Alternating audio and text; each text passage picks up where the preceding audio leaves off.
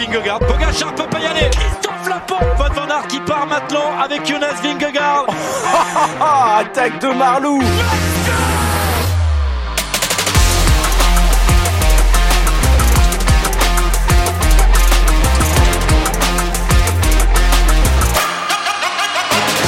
Bonjour, bonjour à toutes et à tous et bienvenue dans Vélo Podcast, le débrief de la huitième étape du Tour de France entre, euh, entre Libourne et Limoges avec François-Pierre Noël, mon acolyte de toujours. Salut FP.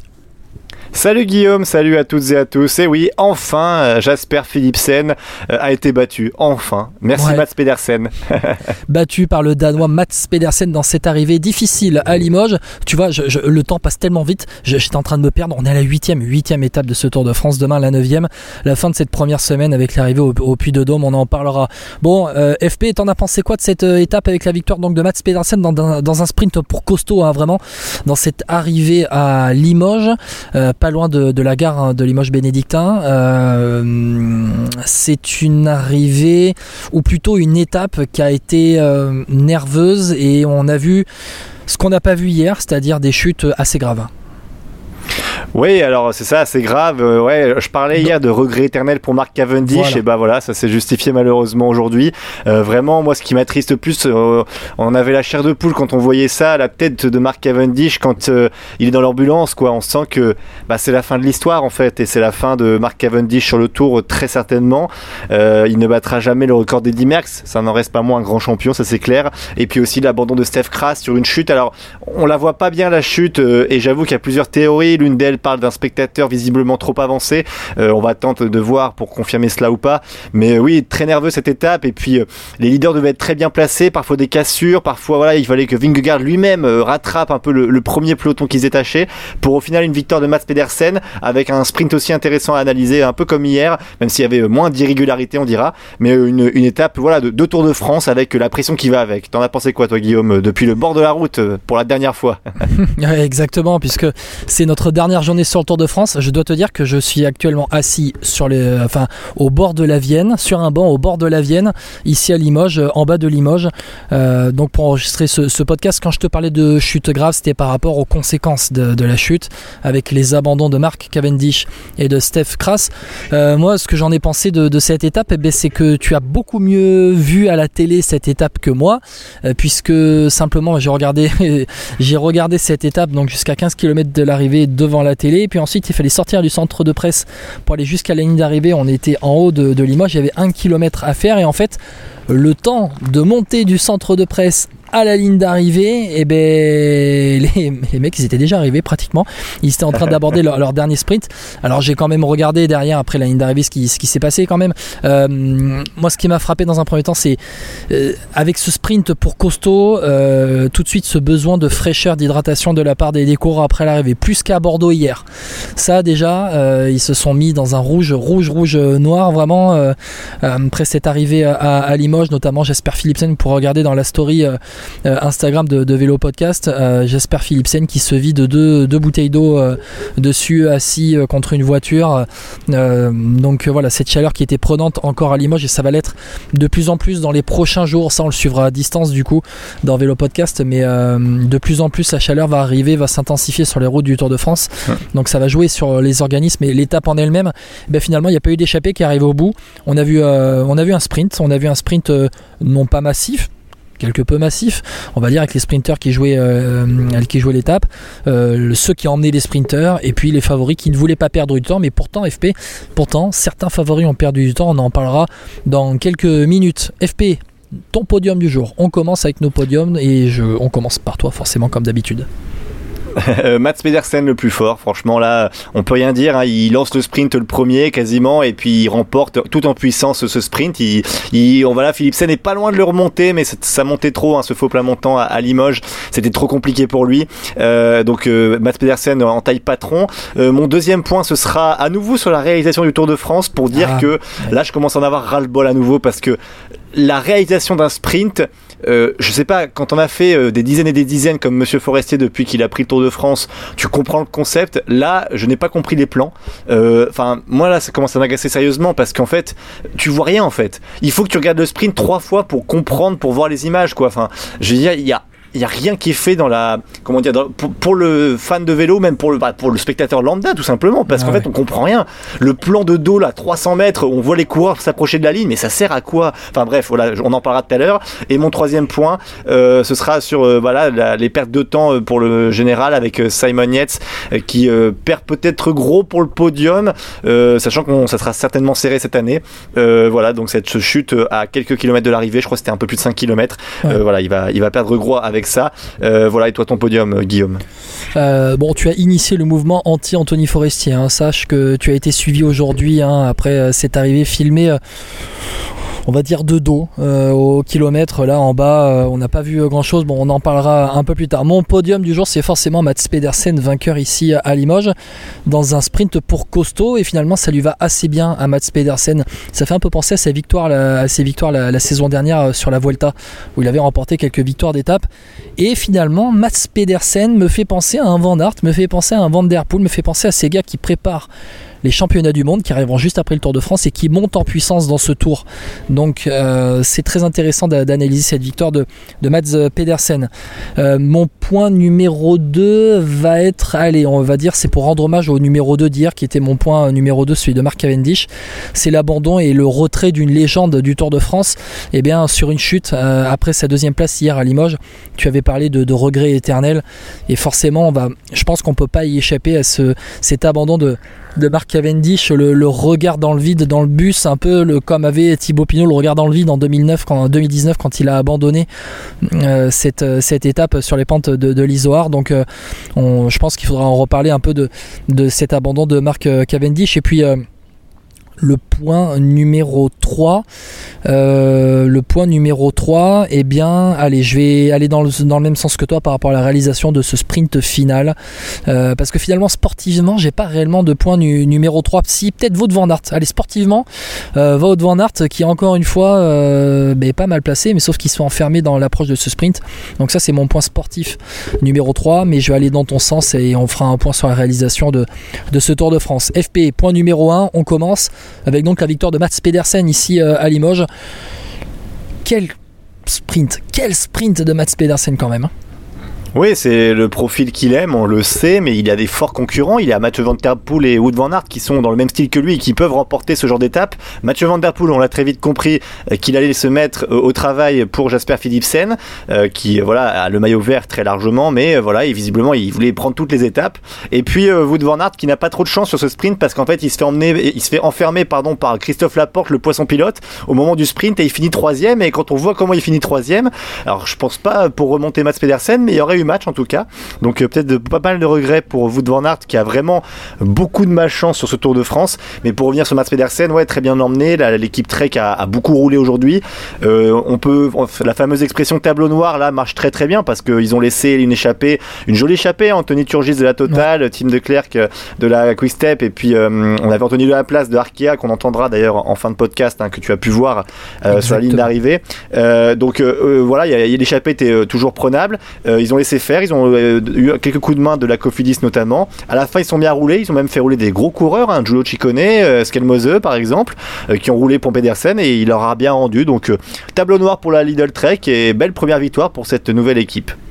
Mais écoute, je suis assez d'accord avec toi. Hein. C'est une vraie, vraie belle victoire parce que c'est arrivé elle n'était pas simple du tout. Je peux te dire que quand je me suis mis au pied de cette euh, arrivée finale et après je suis allé en haut pour voir ce que ça donnait d'un point à l'autre euh, de cette dernière ligne droite qui était vraiment montée, euh, le, allez, on va dire sur 800 mètres à peu près. On était sur du 700-800 mètres de montée parce que la flamme rouge était avant cette dernière courbe sur la gauche que j'ai au bout là que j'ai en face de mes yeux euh, là-bas au loin euh, il y avait cette dernière courbe à gauche. Ensuite cette montée pour arriver donc euh, sur, le, sur les hauts de, Limoges ouais, Mats Pedersen très très costaud, avec une vraie vélocité, une vraie belle cadence de, pédalage. et puis une, puissance en fin de sprint qui lui permet de gagner aussi, parce que c'est ça, parce que Philipsen au final à la fin il remonte très très bien, il est presque plus frais parce qu'il est déposé plus tard. Mais Pedersen, il a une puissance, c'est incroyable quand même. Ouais, il a une puissance incroyable. Mais encore une fois, quand je te parlais de ses victoires sur, euh, sur le Tour d'Espagne l'année dernière, ça me fait vraiment penser à ces victoires-là où il était capable de passer notamment des petits répétitions dans le, dans le final et derrière d'aller régler, euh, d'aller régler les sprints comme était capable de, comme était capable de si, euh, aussi de faire Ma- euh, Matteo Trentin à un moment donné dans, dans sa carrière. Donc euh, non, c'est c'est c'est très intéressant hein, ce qu'a montré euh, ce qu'a montré Mats Pedersen. Franchement. Et D'ailleurs, tu parlais de Jasper Philipsen. euh, Jasper Philipsen qui se fait emmener encore admirablement bien par Mathieu Van Der Poel. Philipsen qui se fait déposer, je crois, aux 150 mètres, 100, 150 mètres Ouais. par Mathieu Van Der Poel encore une fois Mais qui a fait D'ailleurs, j'ai un, une question, Guillaume. un rôle de qui a eu un rôle de que- poisson pilote extraordinaire. Vas-y. Est-ce que tu penses pas qu'il fallait inverser les rôles? Parce qu'au final, Mathieu Van Der Poel, c'est un profil euh, pour lui en fait euh, par rapport à ça. Même si je comprends la tactique, parce que alors il vise le maillot vert, mais moi je Ouais. vois pas de concurrent aujourd'hui au maillot vert pour euh, Jasper Philipsen. Est-ce que en remerciement de tout ça, tu peux pas lui dire, bah, attends, en plus t'es près de chez ton chez ton grand-père, Raymond Poulidor, c'est quelque chose qui marque, et puis c'est un profil pour lui. Pourquoi tu le lances pas? Bah écoute, la réponse vous pourrez l'avoir à la fin de ce podcast. je, je- je- je- je fais le teasing, je fais le teasing. Non, on va- je vais te répondre tout simplement. Mathieu Van Der Poel nous a dit euh, qu'il privilégiait aujourd'hui la course au maillot vert avec Jasper Philipsen. Et quand tu vois le résultat de Jasper Philipsen, ben, ça lui donne raison. C'est-à-dire que si Oui, Jasper Philipsen chute, avait fait, avait Oui, fait mais 8, bon, Ouais, mais si Philipsen Ouais. avait fait 8 ou 9ème, là je t'aurais dit d'accord. ouais. Philipsen il fait deuxième, il passe pas loin de la victoire, il se fait battre par un super Mats Pedersen, il termine devant Van Aert, Groenewegen, concurrence, Milsekov. Kokar. Ouais, mais Oui, il y a la concurrence. concurrence. Oui, il a la concurrence, non, non. mais Mathieu Van Der Poel, il est super altruiste sur ce Tour de France, il est super collectif. Il faut s'y résoudre en fait. C'est que Mathieu Van Der Poel, euh, il travaille son explosivité, sa puissance en ce moment euh, dans ce rôle de poisson pilote pour emmener euh, Jasper Philipsen. D'ailleurs, Mathieu Van Der Poel, j'essaie de regarder son classement final sur l'étape parce que euh, tac tac tac, il fait 40e de l'étape finalement après avoir déposé euh, après avoir déposé Jasper Philipsen.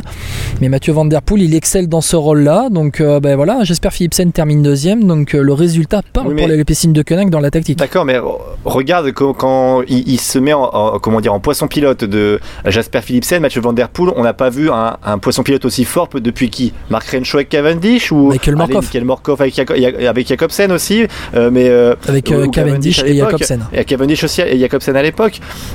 Oui, peut-être, mais moi je trouve que vu qu'il est tellement fort, ils savent qu'ils sont forts parce que ils ont vu derrière- sur les premiers sprints qu'il n'y a pas de concurrence à ce niveau, que tant que Van Der Poel est en forme et Philipsen aussi, ils sont imbattables. Fini à 8 ou 9ème, quand tu vois la concurrence derrière, je crois que c'est même toujours Brian Cocard qui est deuxième, ou alors il a été dépassé aujourd'hui par Mats Pedersen. Mais Coquard, bah, il franchement, euh, oui, Oh, tu, euh, tu veux dire au au classement par point Au général, ouais, au, au par, point C'est toujours euh. Brian Coquard qui est deuxième avec 6 points d'avance Voilà. sur Pedersen. Tu vois, mais il faut regarder l'écart avec Philipsen. Tu vois, moi, j'ai aucune inquiétude pour le maillot vert euh, que Philipsen, s'il n'abandonne pas, il le ramène Oui. à Paris. Moi, je trouve. Donc, Ouais, mais donc, en fait, c'est- par rapport à ça. Après, je, je suis d'accord avec toi. Dans une tactique, tu dis voilà, il faut mettre toutes les chances de son côté. Mais Oui.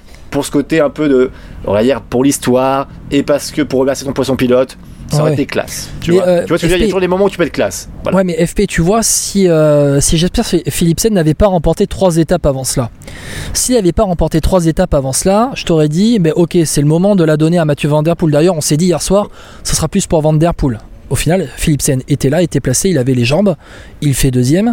Si Philipsen n'avait pas remporté ces trois étapes, ces trois premiers sprints, bah là, ok, c'était tout pour Van parce qu'au final, Philipsen n'avait pas réussi à la mettre au fond. Là, Philipsen, il l'a mis au fond à chaque fois, il a fait du 100% depuis le départ du tour.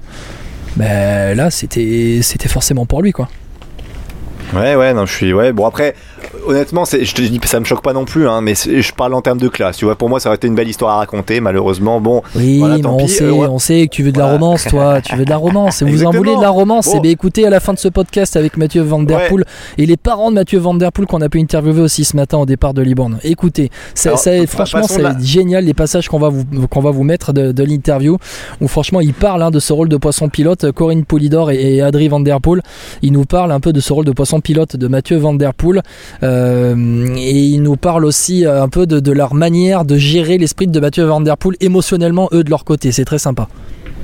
Et d'ailleurs, j'en profite hein, pour un instant un petit peu promo. hein. Vous êtes énormément à nous écouter. hein. Merci Ah beaucoup ouais. depuis le début de ce Tour de France euh, sur Apple Podcast, Podcast Addict, Spotify, Deezer. On explose tous les scores. Merci beaucoup. Continuez à commenter. si vous n'êtes pas d'accord avec nous sur certains points, nous on est toujours ravis de voir un peu des retours, un peu pour voir ce que les auditeurs pensent, et puis à liker. ça nous aide toujours pour le référencement et pour que vous soyez de plus en plus nombreux à, à écouter euh, ce podcast. On va passer un peu de j'en la suis même triste, à la FP, de- quitter euh, le Tour. Guillaume, ah dis-moi. Ah oui, J'en suis même triste de quitter le tour, forcément. je disais, on passe de la romance à la tragédie. Hein, c'est ton point 2, euh, Guillaume. Euh, Mark Cavendish qui abandonne sur une chute, euh, visiblement clavicule cassée. je crois que j'ai pas vu l'officialisation, mais bon, a priori, il se tient l'épaule. En tout cas, on, penche pour ça. voilà. Moi, j'étais vraiment dégoûté quand même. Hein. Par rapport à, surtout à ce qui s'est passé hier, où il est deuxième de l'étape à Bordeaux, hein, pour bah ceux qui n'ont pas suivi, et où il est voilà, vraiment pas loin de battre le record d'Eddie Merckx, puisqu'ils sont à 34 victoires sur le Tour de France tous les deux. Bref, euh, ouais, t'es un peu écœuré quand t'es fan de vélo. T'es forcément écœuré parce que Mark Cavendish, c'est la belle histoire. C'est le Phoenix qui renaît de ses cendres sur la fin de sa carrière en revenant chez, euh, enfin à l'époque hein, de euh, Quickstep et qui arrive chez Astana. Tu te dis bon, allez, il, part de chez Quickstep, il aura jamais encore ses jambes de, ses jambes qu'il avait juste avant au final, il gagne le sprint euh, final euh, du, du Giro à Rome. Il arrive sur le tour, il est très bien placé à chaque fois. Il vient faire deuxième hier euh, en nu mécanique dans le final, dans les derniers, derniers hectomètres à Bordeaux. Et là, chute, clavicule direct, il n'a même pas pu se relever, il était au sol. D'ailleurs, chez Astana, on a, j'ai, tenté, hein, on a tenté d'aller chercher des réactions et ils étaient tous effondrés, mais effondrés à un point, enfin. Ah, franchement, c'était normal. Hein, ça faisait de la hein. peine à voir. ça faisait vraiment de la peine à voir de voir les Astana. Hein. Ils avaient une mission sur ce Tour de France. c'est quand même très dur. Et puis c'est une mission. En plus, tu vois, quand tu as une mission du général, tu dis on veut gagner le Tour de France, on veut. Et ben là, voilà, c'est quelque chose que tu peux faire l'année prochaine. Là, c'est une mission sur voilà sur cette édition. Il faut que Mark Cavendish batte le record d'Eddie Merckx. C'est un peu, tu joues pour l'histoire aussi. Tu joues même pas que pour ton équipe, remporter le Tour et quoi. Là, c'est l'histoire qui est presque en jeu. Et c'est plus terrible, je trouve. Ils avaient tout misé sur ça. Et d'ailleurs, euh, ça en revient à ce que m'avait dit Alexandre Vinokourov que j'avais pu rencontrer avant le départ à Tarbes. Euh, et, les mots d'Alexandre Vinokourov, c'était survivre pour Marc. En trois mots, ça veut tout dire. Le début de Tour de France d'Astana est hyper compliqué. Je crois qu'avant euh, l'approche des Pyrénées ou au début des Pyrénées, sur les cinq dernières places du classement général, il y a quatre Astana. Euh, il y a eu l'abandon de Luis Leon Sanchez, il me semble. Et en fait, tout était pour Marc Cavendish. C'est-à-dire que à, Nogaro, l'abandon de Luis Sanchez. Euh, et, tout était pour Mark Cavendish, tout, absolument tout. Et là, et là, et là, c'est un monde qui s'effondre chez Astana. vraiment, je, si j'avais pu, si j'avais pu vous euh, vous mettre une réaction des Astana après cette étape-là, on, a, tout essayé, hein, vraiment. Alors il y a Mark Renshaw qui a parlé en anglais, et puis en fait au moment de parler français, il était effondré, il est rentré dans le bus après. Lui qui était recruté pour, euh, par Astana pour être consultant sur ce Tour de France. Enfin voilà, ils avaient tout axé, tout, tout, absolument tout axé sur Mark euh, Cavendish. Et en fait, euh, mais vraiment, hein, je me demande ce que va faire Astana d'ici la fin du Tour de France. C'est terrible. Je me demande comment ils vont se relever. Je me demande comment ils vont traverser cette fin de Tour de France. S'ils terminent à 2 ou à 3, faudra pas s'étonner. Hein. Autre abandon aussi, hein, au passage, Steph Kras hein, de la Total ah, Energy, qui était 13 e au général. Euh, pareil, donc là on attend de savoir un peu comment ça s'est passé aussi, parce que visiblement ce serait un spectateur qui se serait trop avancé. Mais euh, voilà, abandon pour le coureur belge qui, faisait un très très joli Tour de France, dont on avait parlé avec euh, Jean-René Bernaudot, c'était quand hier C'était à Cotteret avant-hier. Ouais, ouais. voilà. Donc bon, là, une pensée pour lui évidemment. Et puis il n'y a pas eu beaucoup d'abandons sur ce Tour de France, par contre c'est des gros abandons quoi. Enfin, c'est-à-dire des coureurs qui comptent, hein, Henrik Mas, Richard Carapaz. Euh, bon, Guarnieri, hein, pilote de Ewan, euh, Sanchez et Cavendish et euh, on le dit à l'instant, Steph Kras. Oh, un petit mot quand même sur la réalisation de ce sprint et même du Tour de France en général. J'avais passé un coup de gueule. C'est ton coup de gueule après hier déjà. Ouais. Bon alors, enfin après, j'en ai, ah, beaucoup parlé au début, au début du podcast. Hein. déjà, on a vu à Cotteret où on avait complètement oublié le groupe Godu, j'ai envie de dire, ou le groupe en tout cas même Hindley, Yates. Le reste du monde, tu peux dire. Ouais, c'est ça, on avait que vu Pogacar Vingegaard globalement. Là, on a eu l'inverse. Alors là, c'est le sprint. Et puis, alors, vous avez aimé les sprints vus d'hélicoptère, vous avez aimé les sprints vus de face, vous aimerez encore plus les sprints vus de dos à 300 mètres. Euh, donc euh, voilà, c'est euh, incompréhensible. Moi, je.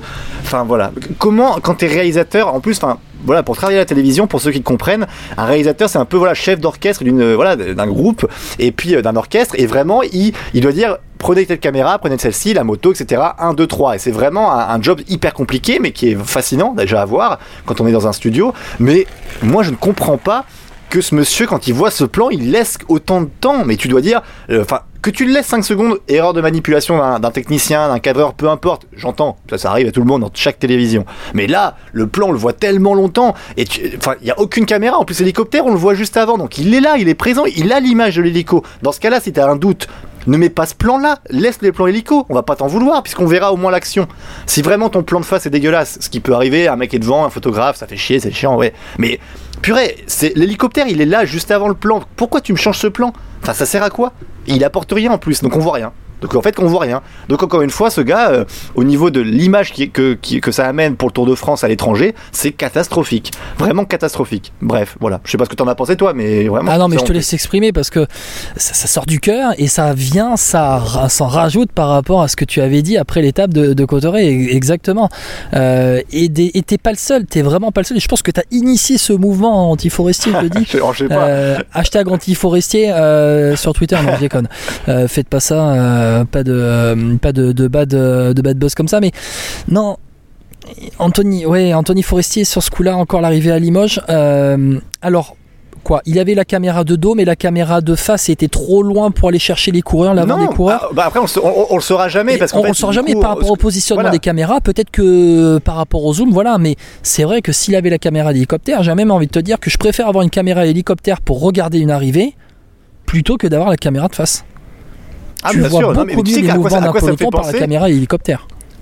T'imagines, on est quand même. Ça, ça euh, encore une fois, j'adore cette course, mais euh, tu vois, en début de saison, le Tour de San Juan, où c'est une catastrophe la réalisation là-bas. Oh mais c'est une catastrophe. Pourtant, c'est une jolie course. Hein. Les, oh, les, on est, Non, mais tu déconnes ou quoi? Franchement, il y a des moments, le Tour de San Juan, j'ai mieux vu les sprints que celui-ci aujourd'hui, tu vois. T'imagines un peu? Non, c'est vraiment scandaleux, quoi. Mais moi, je trouve ça. C'est une honte. Ce plan-là qu'il a laissé à 300 mètres, c'est.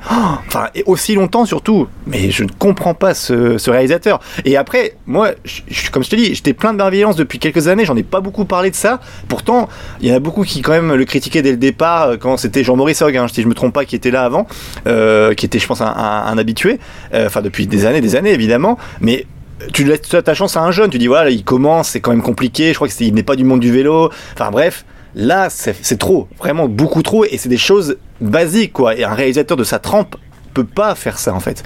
Tu vois, quand tu réalises le Tour de France, c'est quand même, t'es es parmi le gratin quoi, tu vois? Donc euh, c'est pas normal. Bref, voilà. C'est-à-dire que tu réalises quand même pour le ciel international. Hein.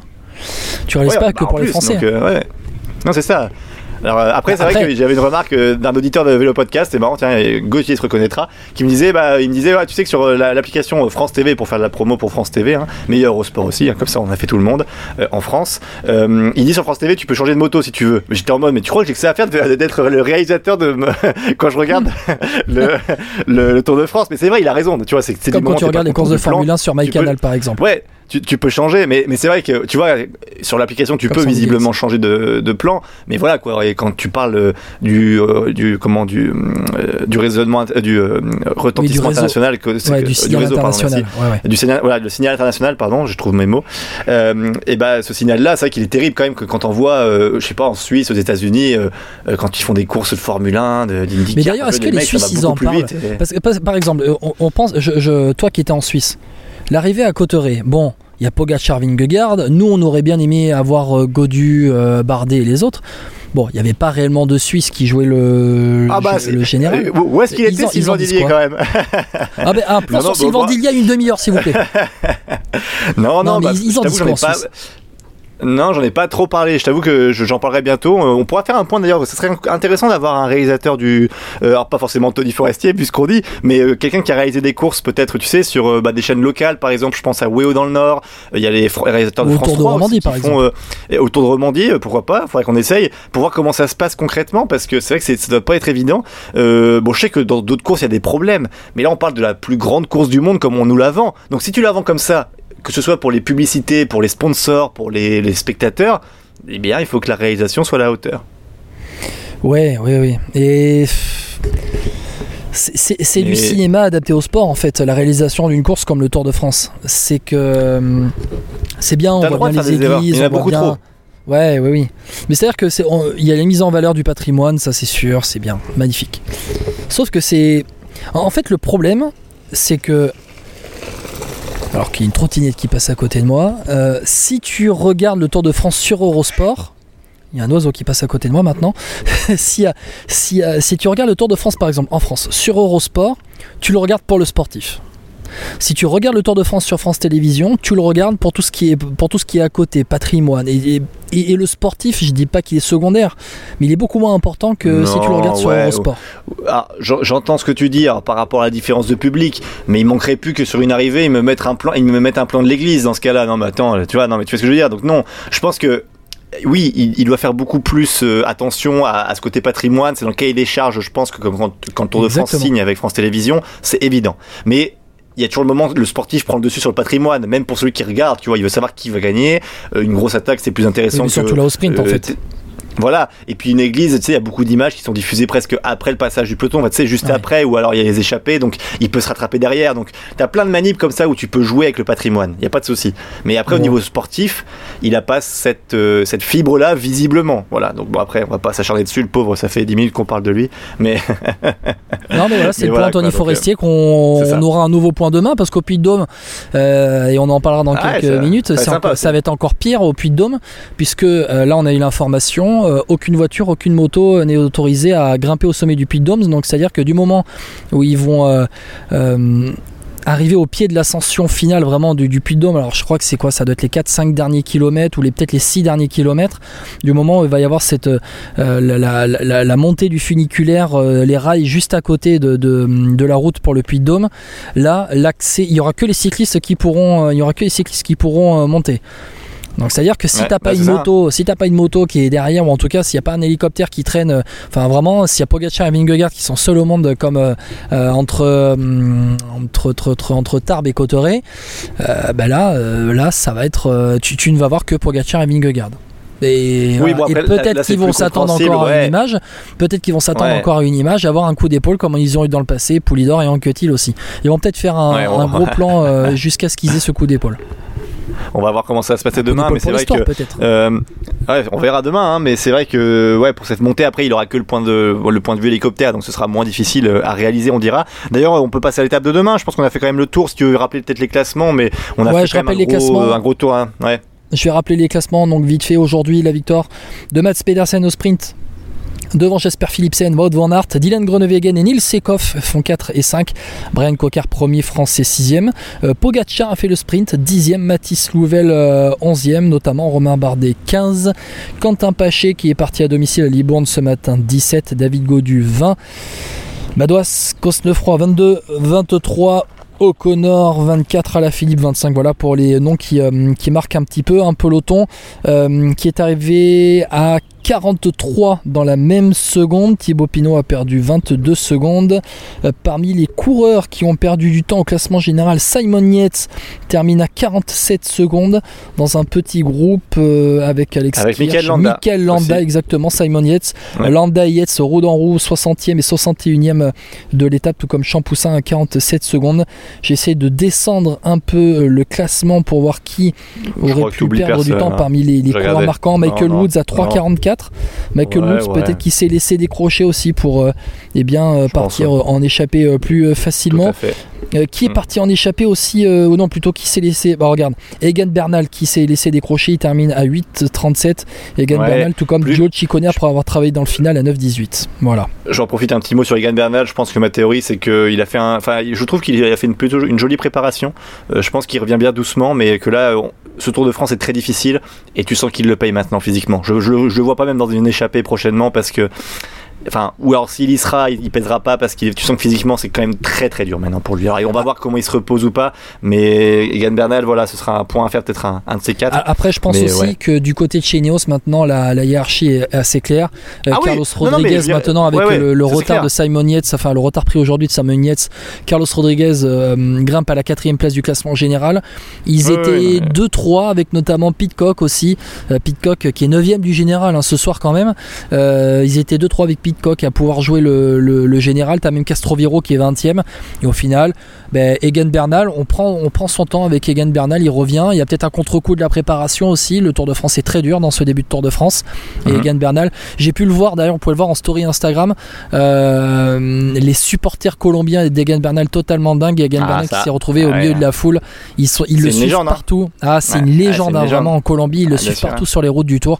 Donc voilà, je continue le point classement. Pardon, excuse-moi. Avec Jasper Philipsen qui prend encore de l'avance hein, en tête du classement par points. 258 points en tête devant Brian Cocker, 149.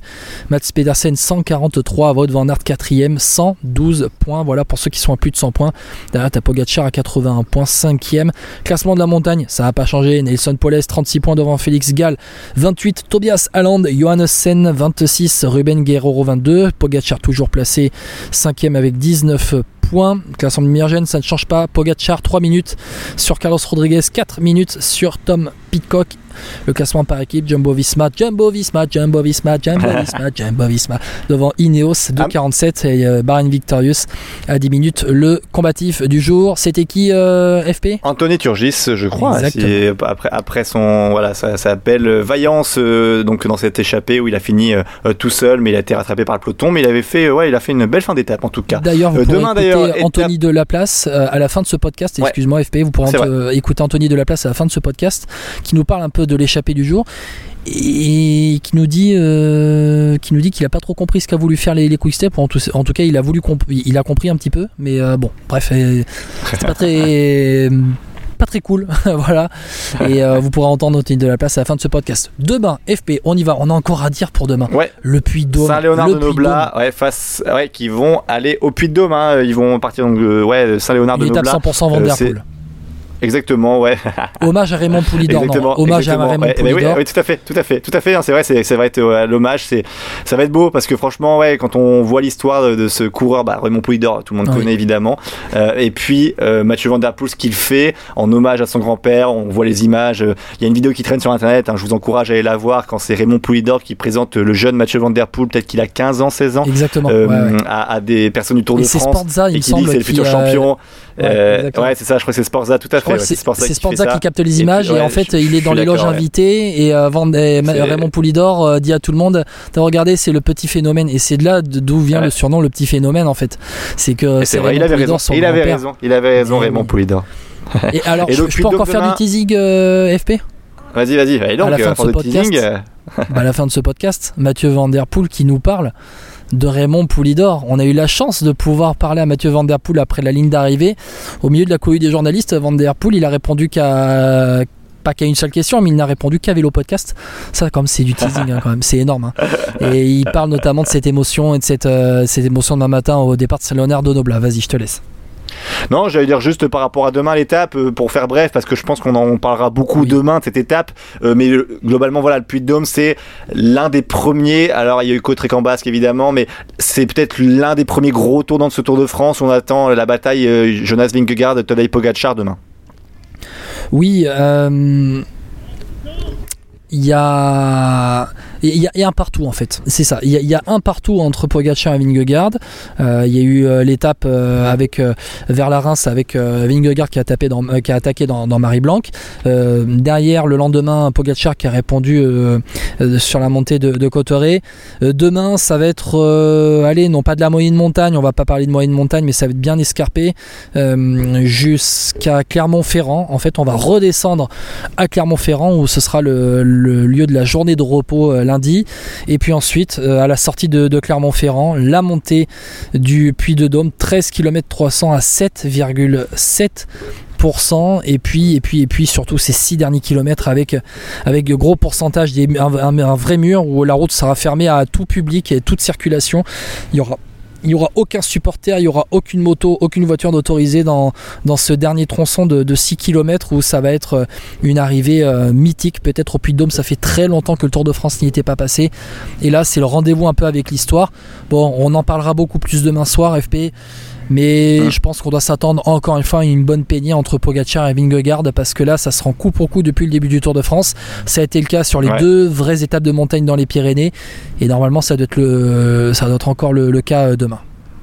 Ouais, exactement. Il va falloir être en forme demain pour les coureurs qui visent le classement général, sinon ça va mal se passer. Puis je suis impatient de voir la stratégie d'équipe de la Jumbo et de la UAE. Euh, comment se contrer mutuellement Est-ce qu'on garde des équipiers le plus longtemps possible euh, à l'entame de ce puits de dôme ou est-ce qu'on essaie de les griller avant et de, on va dire, de piéger un des gros leaders? Moi, je pense qu'il y, a, y a moyen aussi, donc euh, ça peut être intéressant à, suivre. Qui va, pouvoir, qui va vouloir prendre pardon, le contrôle du peloton au final? Parce que bah, comme on a Jumbo, un partout, maillot jaune, c'est le maillot jaune, hein. c'est le maillot jaune hein, quand même hein, qui prend le. A priori comme ça, je veux dire, c'est un peu une obligation. Hein normalement. Mais la Jumbo pourrait très bien dire bah écoutez, euh, Pogachar nous a répondu qui a gagné à Cotteret, si on est arrivé au sommet comme, euh, comme aujourd'hui. Euh, il y a des bonifs à prendre au sommet du Puy de Donc nous, on laisse partir l'échappée et puis comme ça, on perd pas les bonifs ce que dire. en haut. Moi, dans ce cas, si on, laisse partir échapper, on dit à David Godu, vas-y David, prends le maillot jaune comme ça, et puis hop, comme ça, David il prend le maillot jaune, et puis exactement. non, non, mais une fois pas deux malheureusement. Je pense qu'une fois pas deux. Bah écoute, euh, ouais, bah moi demain je serai pas là, hein, donc euh, je te dis belle étape, et puis on se retrouve lundi. Hein. Exactement. On va se retrouver euh, euh, lundi. Euh, on se fera quand même un débrief hein, tous les deux de cette première semaine du, du, Tour de France. je te remercie en tout cas de m'avoir accompagné cette semaine. Pour moi, c'est la fin de ce passage sur le Tour de France depuis lundi à Bayonne jusqu'à ce soir à Limoges. C'était absolument génial. Une très belle expérience. Alors que là, j'ai un, j'ai un canard qui est à côté de moi, tout simplement pour m'accompagner sur un canard qui t'attaque. Exactement. Tu l'entends? Tu l'entends? Voilà. Pour clôturer. voilà il va dans la Vienne maintenant, il va aller se baigner. Mais je crois que je vais faire pareil moi. Donc je voulais remercier tout le monde. Euh, je tiens à te remercier pour m'avoir accompagné. Je tiens à remercier Étienne Gourceau, Julien Després pour leur aide sur les réseaux sociaux. Merci beaucoup les gars. Euh, merci aussi euh, de nous avoir écoutés en nombre vraiment depuis le début de ce Tour de France. Alors c'est pas la fin du Tour de France. Hein. Vous aurez toujours un podcast par soir. Il y a quand même les, débriefs. Hein. oui, vous aurez toujours un podcast par soir, mais vous n'aurez plus toutes ces réactions à l'intérieur du Tour qu'on a pu vous capter parce que pour nous le Tour de France s'arrête à Limoges ce soir, en tout cas sur place à Limoges. On continuera de suivre ce tour à distance. FP, je te remercie. Puis après, je vais annoncer les listes des gens qu'on va pouvoir écouter. Merci beaucoup à toutes et à tous. Et puis donc de mon côté, on se retrouve lundi. Et toi, demain, tu vas débriefer avec. Est-ce que tu sais déjà, Guillaume? Eh ben non, surprise demain soir. Ça, tu vois, c'est du teasing encore. Allez, ciao à tous pour moi. et euh, bonne soirée à toutes et à tous. Vous allez pouvoir écouter Anthony Delaplace, Adri Van Der Poel, Corinne Poulidor, les deux parents de Mathieu Van Der Poel que vous écouterez dans la foulée. Et puis euh, à la fin, Julien Alaphilippe que vous pourrez écouter à la fin, euh, toute fin de ce podcast avec qui on a pu parler ce matin tranquillement à Libourne au départ de l'étape où il se confie notamment sur l'engouement populaire pour le pousser. Allez, bonne soirée à toutes et à tous depuis Limoges. Bonjour Anthony. Vous avez euh, tenté aujourd'hui de, partir à l'avant. Euh, il y avait peut-être plus de possibilités aujourd'hui d'aller au bout, mais le peloton a encore une fois eu le mot. Oui, oui, c'est ça. Euh, bah, oui, oui, bah, si, je me suis échappé, c'est que je pense qu'il y avait peut-être une micro-chance, peut-être une micro-chance d'aller au bout. après, voilà, je savais que c'était une arrivée aussi avec un beau faux plat montant. Je savais qu'il y avait des équipes comme Trek, euh, bah, signe de nouveau qu'elle était intéressée, mais bon, on ne sait jamais. Euh, au départ, ça, ça attaquait pas mal. Euh, beaucoup de coureurs, beaucoup de beaucoup d'équipes étaient intéressées par l'échappée, donc je me suis dit il y a peut-être un coup à jouer. Euh, voilà, je me suis retrouvé avec deux bons coureurs, donc on a joué le coup jusqu'au bout, mais bon, voilà, après la suite, on sait ce qui s'est passé, on sait faire prendre. Vous avez compris ce qu'ont voulu faire les Soudal Quickstep hein eh ben, en fait, ils ont voulu attaquer pour euh, que Tim Declerc arrête de rouler à l'avant, sauf que le problème, c'est que, ben, en fait, ils ont condamné, ils ont condamné l'échappée parce que euh, nous, on a, on a mis un peu pédale douce tous les deux avec Anthony, et, euh, et, puis un coureur en moins pendant 10 km à rouler. On a perdu, je pense, 20, 20 à 30 secondes, et avec ces 20-30 secondes supplémentaires, je pense que, voilà, on va peut-être pas au bout, mais il y a match, il y a match. On le surnomme pas pour rien le tracteur, non, Tim Declerc Ouais, c'est vrai. Non, non, c'est vrai. D'habitude, il roule devant peloton, mais là il était avec moi, donc euh, non, non, il a. Ah, c'est sûr qu'il a une grosse, une grosse puissance. Même Anthony, euh, on était vraiment, j'étais dans le final, j'étais un peu dans le dur face à ces deux coureurs. Arkia Samsic, peu importe les étapes, on a l'impression que ben, la tactique c'est de partir dans l'échappée, peu importe, de au moins avoir quelqu'un devant pour représenter l'équipe. Ouais, c'est ça. Après, euh, voilà, on essaye euh, aussi de, jouer. L'objectif, c'est une victoire d'étape. Euh, avant, on était plus pour le général avec, avec Nero. Et là, cette année, on est vraiment focus sur les étapes. Donc, soit en montagne avec, avec Champou et, Warren. Donc, voilà, on va. sur les étapes intermédiaires comme ça, c'est plus, c'est plus à nous de jouer, mais dans la montagne, voilà, l'objectif initial, c'est de gagner une étape. Dernier mot. Euh, aujourd'hui, on a eu la chute de Mark Cavendish. Votre regard, vous, de, coureur professionnel, sur euh, le fait qu'une légende comme ça se retire du Tour de France sur une chute, ça, doit faire mal au cœur Oui, bah, je l'ai appris euh, tout à l'heure au contrôle antidopage et bah, bah ouais, j'étais attristé. Il n'est pas dans mon équipe, je connais pas personnellement Cavendish, mais quand j'ai vu ça, l'image dans l'ambulance, c'est bah, terrible de finir son histoire. Surtout en plus, il termine deuxième hier. J'aurais tellement aimé qu'il gagne, ça aurait été magique, même s'il bâchait aujourd'hui, même si voilà, je souhaite pas de chute aux autres coureurs, mais là ouais, c'est une terrible fin pour lui et, et ouais, c'est vraiment dommage. Ouais. Quand vous dites que vous auriez aimé, c'est que c'est vraiment un, coureur que vous affectionnez particulièrement? Bah, J'ai toujours respecté les grands champions. Hein. J'ai toujours eu beaucoup d'admiration pour les grands champions. Euh, euh, comme Cavendish, comme euh, Thibaut Pinot. J'ai beaucoup de respect pour ces coureurs-là, mais du coup, bien sûr que oui, je suis attristé pour lui. Après, voilà, malheureusement, les chutes font partie du, du sport. Après, voilà, je suis aussi attristé quand j'ai vu à 8 km de l'arrivée Steph Kras aussi. voilà, on ne souhaite jamais de mal aux, coureurs et il était vraiment mal. Et moi, c'est vrai que ça fait partie de notre métier, mais bon, c'est dur des fois, c'est la dure loi du, du vélo. Vous pensez quoi de ce rôle de poisson pilote qu'il a aujourd'hui? Ben, en, tout cas, jusqu'à présent, ça remporte. Hein. euh, ouais, je crois que euh, l'équipe doit être très fière, très euh, heureux. Il y a une bonne ambiance, logique, avec trois, euh, trois victoires d'étape. ça peut continuer de bon sens et en espérant qu'il peut gagner aussi une étape. C'est le meilleur aujourd'hui dans ce rôle? Peut-être, ou une demi-heure, il n'est pas, bien sûr, par l'expérience de Morkov, par exemple, qui, qui, était élu déjà depuis des années le meilleur poisson pilote. Euh, oui, il joue bien son rôle. Euh, comme j'ai dit, il faut avoir euh, la, vie un peu claire, euh, c'est bien placé et surtout de bonnes jambes. Hein. La maman a dit qu'elle coupait la télé à l'arrivée lorsqu'il commençait à lancer les sprints. Vous, vous faites quoi Vous regardez Moi, oh, je me promène. et je regarde à peu près l'heure que ça arrive. Et voilà, après, j'allume mon, mon, portable où je regarde la télé. Pour être honnête, hier, j'ai vu toutes les finales sur la télé. Je me dis que c'est dangereux et tout ça. Mais moi, je préfère de, des arrivées comme ça avec euh, pas mal de virages euh, où le peloton il est très étiré.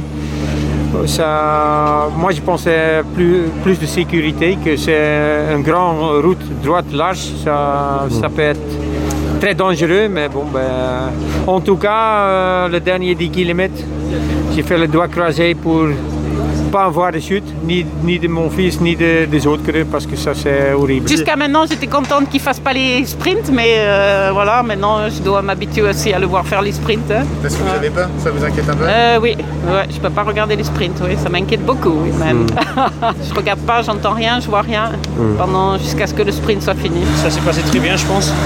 On a fait un très bon positionnement avec euh, Jasper, mais on savait que l'arrivée était un peu à la limite pour lui, mais il se sentait pas mal et bah, on a le même but d'aller pour le maillot vert et il y avait beaucoup de points à ramasser aujourd'hui donc c'est pour ça qu'on a décidé de, faire le sprint avec lui s'il avait les jambes.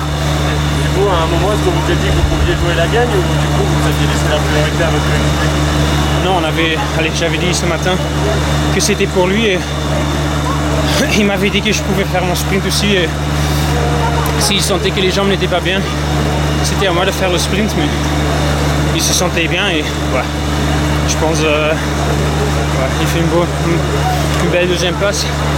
Euh, il prend beaucoup de points aussi pour le maillot. Euh, c'est dommage, mais on a déjà gagné trois fois. On n'expecte pas de gagner toutes les étapes non plus. Vous aviez à cœur de briller ici Pardon? Vous aviez à cœur de briller ici, à Limoges surtout demain, je pense.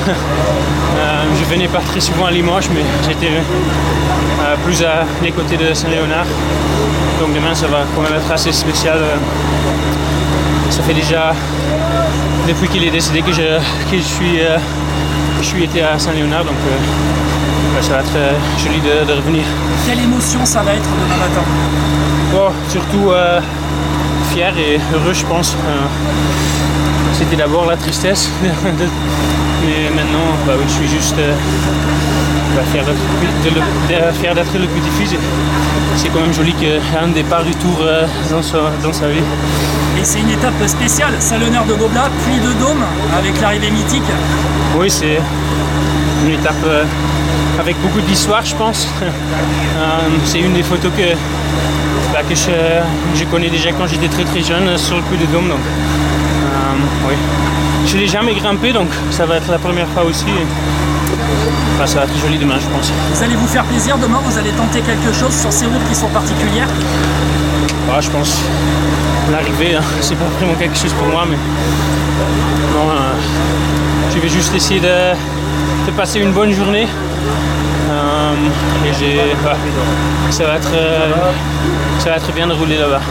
Allez, bonne journée. Allez, bye bye, bonne Le course. soutien populaire est incroyable. Ah oui, ça fait plaisir. Ça fait chaud au cœur. sur toutes les étapes. Ça fait chaud au cœur, ouais. Les jambes sont meilleures de mieux en mieux. J'espère, ouais, ouais, ouais, ouais, il y a encore euh, de belles choses à faire. et le tour est encore long, donc euh, j'ai essayé jusqu'à maintenant et euh, je vais essayer encore. Les supporters notamment dans le Tourmalet, Julien Philippe, Julien Philippe, Julien Philippe, c'est génial. Ouais, ça fait chaud au cœur, franchement. euh, même si on souffre sur le vélo, euh, de voir les encouragements comme ça, ça fait, ça fait vraiment plaisir. Et malgré tout ce que vous avez pu traverser, ils sont toujours là, toujours là pour vous. Ça, franchement, c'est. C'est les vrais, c'est les vrais, les vrais, ils sont là même quand ça va pas bien. Un petit mot sur Raymond Poulidor, Julien, euh, on arrive sur ces terres là, c'est- ça représente quoi Raymond Poulidor Ouais, c'est une légende du tour. euh, J'ai eu la chance de le connaître un peu, de souvent échanger au départ des étapes et euh, c'est quelqu'un voilà, qui restera dans nos mémoires. Et, euh, avant le départ du tour d'ailleurs, j'ai regardé un reportage sur euh, l'histoire du Tour de France avec les Français et euh, j'ai pu euh, encore plus me rendre compte de, ouais, de la trace qu'il a laissée derrière lui et, et ouais, c'est quelqu'un qui restera dans nos cœurs et je suis vraiment content d'avoir pu le connaître.